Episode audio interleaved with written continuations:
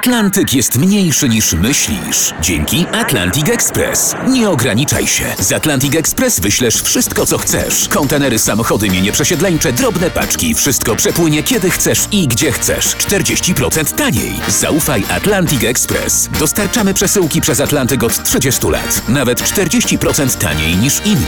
Dzwoń 1 800 775 73 63. Ekspresowo przez Atlantyk. Tylko z Atlantic Express.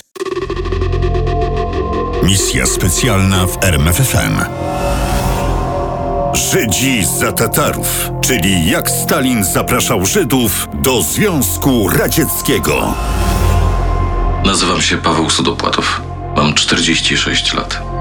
Jestem, a w zasadzie byłem, szefem Biura Zadań Specjalnych. Od piątku 21 sierpnia 53 roku siedzę w celi więzienia na Butyrkach.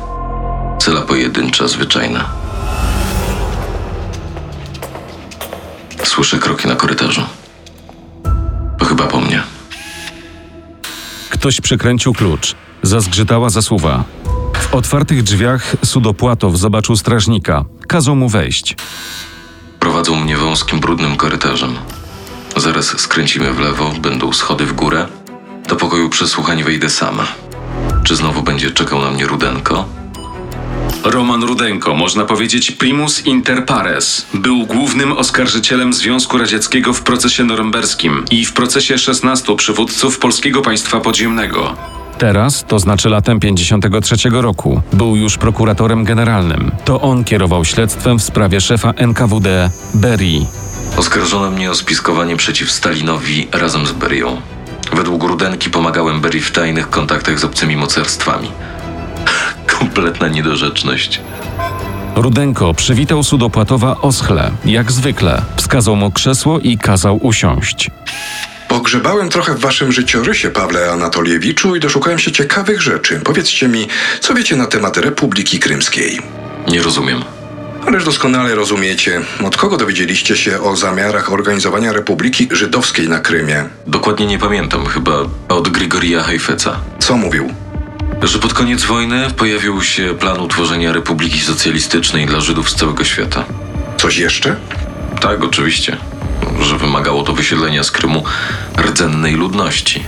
Zarówno Rudenko, jak i Sudopłatow wiedzieli, że z pomocą przyszedł Beria i jego towarzysz Mierkułow. To był ten sam duet, który miał decydujące zdanie w kwestii likwidacji polskich oficerów w kwietniu 1940 roku. Tym razem towarzysze sprokurowali rozkaz o oczyszczeniu Krymu z elementów antykomunistycznych.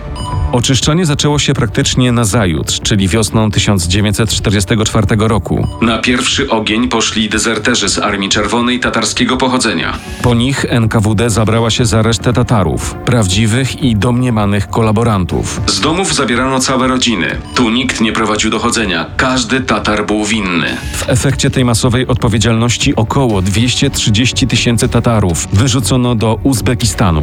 Po czym zaczęło się burzenie domów, meczetów, cmentarzy i pomników. Generalissimus Stalin nakazał zniszczyć najmniejszy nawet ślad kultury tatarskiej. Na ich miejsce mieli przyjść Żydzi. Rudenko i Sudopłatow wiedzieli również i o tym, że pomysł Republiki Żydowskiej wcale nie był nowy. Już w 1923 roku niejaki Abram Bragin, działacz partyjny żydowskiego pochodzenia, ogłosił pomysł zorganizowania autonomicznego obwodu żydowskiego. Miejsce znalazł na północnym Krymie. Krym wybrano z dość prostej i pragmatycznej przyczyny. Jeszcze w czasach carskich mieszkała tam olbrzymia populacja Żydów. A ambitnym projektem zainteresowany był sam Lew Trocki. O tych planach dowiedział się Kongres Żydów Amerykańskich. Pomysł uznano za wspaniały. Powołano nawet firmę AgroJoint, która miała się zajmować finansową kwestią planu. Jej szef, niejaki Joseph Rosen, obiecał na ten cel aż 15 milionów dolarów, ale postawił warunek: koniec prześladowania Żydów w całym Związku Radzieckim. Pieniądze miały być wypłacane w ratach przez 17 lat. Kiedy przyszła pierwsza transza, prace ruszyły. Niecałe trzy lata później przygotowano plan przesiedlenia na Krym 100 tysięcy rodzin żydowskich. Tymczasem przez następne 8 lat udało się zbudować zaledwie dwa osiedla. Dlaczego? Przecież perspektywy, zwłaszcza te finansowe, były znakomite. Przyczyną były protesty, w które dość mocno włączył się ludowy komisarz do spraw rolnictwa. To niesprawiedliwe i krzywdzące wobec nieżydowskich miast pracujących i wsi, krzyczał na zebraniu aktywu partii. Do tego klasowego argumentu doszedł nowy etniczny argument. Należy raczej skoncentrować się na pomocy dla Tatarów, którzy chcą wrócić z Turcji na Krym. Niczym echo tych wewnętrznych problemów odezwał się głos Ameryki z za oceanu.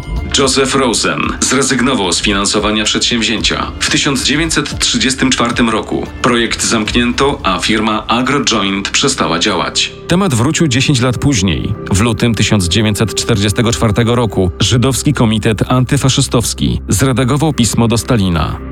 Utworzenie Żydowskiej Republiki Radzieckiej raz na zawsze w sposób bolszewicki w duchu narodowej polityki leninizmu, stalinizmu załatwi problem państwowego statusu prawnego Żydów.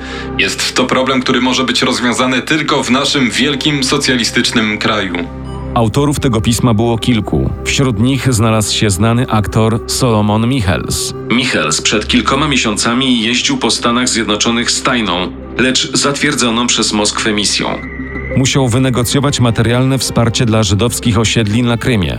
Dlaczego Żydzi chcieli osiedlić się na Krymie? To też wytłumaczył Michels. Nikt nie chciał wracać na tereny Ukrainy i Białorusi, gdzie Żydzi byli masowo mordowani w czasie II wojny światowej. Ale był również drugi powód. Obawiano się wybuchu nowej fali antysemityzmu w republikach radzieckich. Skończyła się kolejna godzina przesłuchania. Mocna żarówka świeciła w twarz Sudopłatowa. Łzawiły mu oczy. Diabelnie mocno bolała głowa. Z trudem zrozumiał sens następnego pytania. A jakie wy, Pawle Anatoliewiczu, mielibyście korzyści z tej republiki?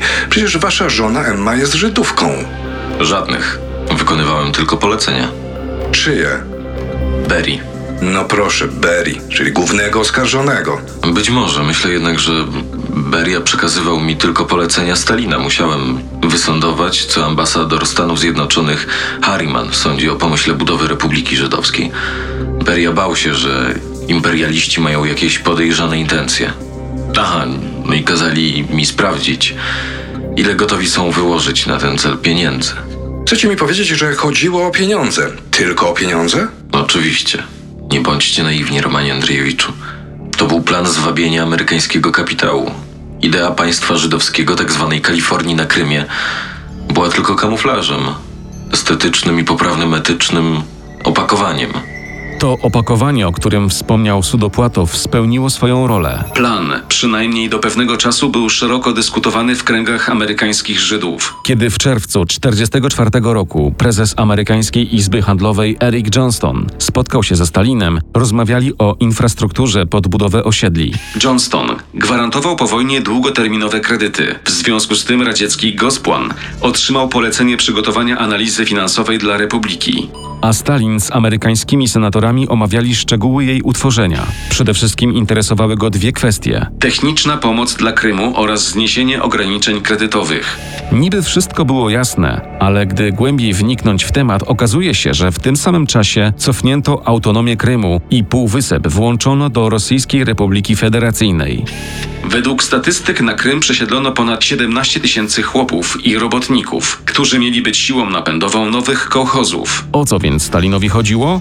Trudno w tych sprzecznych decyzjach doszukać się jakiegoś sensu. Historycy zaczęli zastanawiać się, czy idea Republiki Żydowskiej na Krymie nie była przypadkiem prowokacją Berii. Dopiero po szczegółowym zbadaniu różnych wątków wszystko stało się jasne. Mniej więcej w drugiej połowie 1946 roku Stalin zrozumiał, że na pieniądze żydowskich finansistów z Ameryki nie ma co liczyć. Zaczęła się zimna wojna, napięcie między Waszyngtonem i Moskwą niebezpiecznie wzrosło.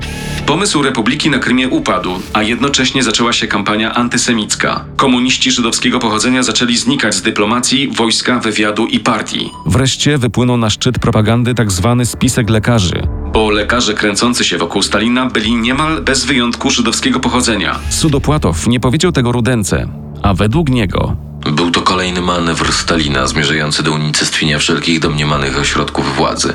Generalissimus zamierzał zastąpić ich wszystkich miernymi ludźmi bez ambicji, którzy nie będą zagrażać jego pozycji. Ale żeby ten manewr, jak to określił Sudopłatow, miał się powieść, trzeba było przygotować odpowiedni grunt. To była robota nowego ministra spraw wewnętrznych, Wiktora Abakumowa, człowieka niewysokich lotów, za to wiernego rozkazom Stalina. Abakumow wyciągnął na forum rozgrywek partyjnych problem burżuazyjno-żydowskiego nacjonalizmu jako niebezpieczeństwo dla ideologii komunistycznej. Grigory Hajfec, jeszcze nie tak dawno gwiazda radzieckiego wywiadu, wypadł z łask.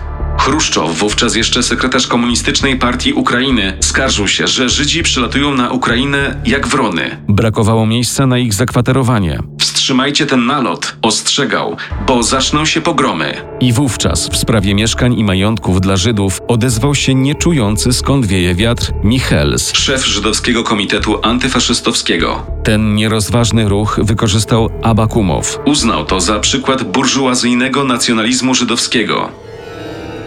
Wyobraźcie sobie w radzieckim systemie człowieka o międzynarodowej reputacji i autorytecie, który nagle zaczyna działać z własnej inicjatywy.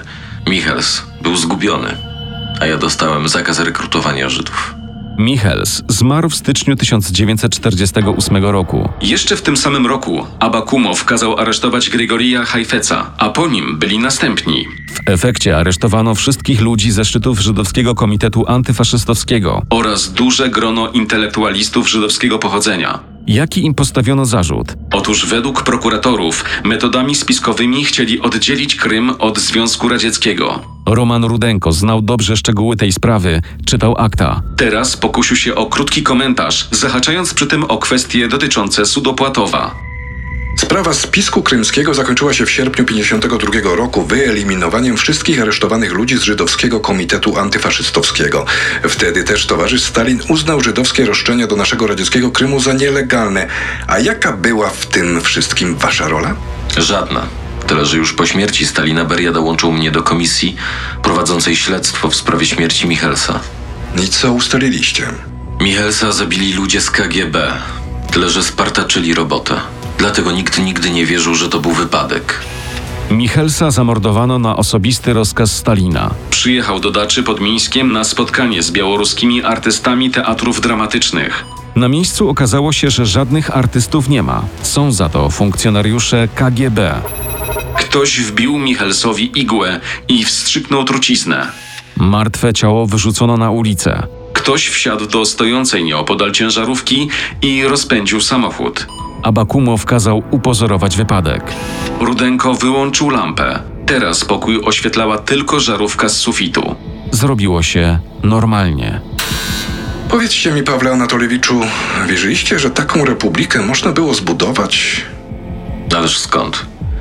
Z radzieckiego punktu widzenia idea utworzenia Republiki Żydowskiej na Krymie z zagranicznym poparciem brzmi wręcz śmiesznie. Dlaczego? Moim zdaniem taki twór mógł stanowić przeszkodę dla partii i państwa. Misja specjalna w RMFFM. Na tropie największych tajemnic historii.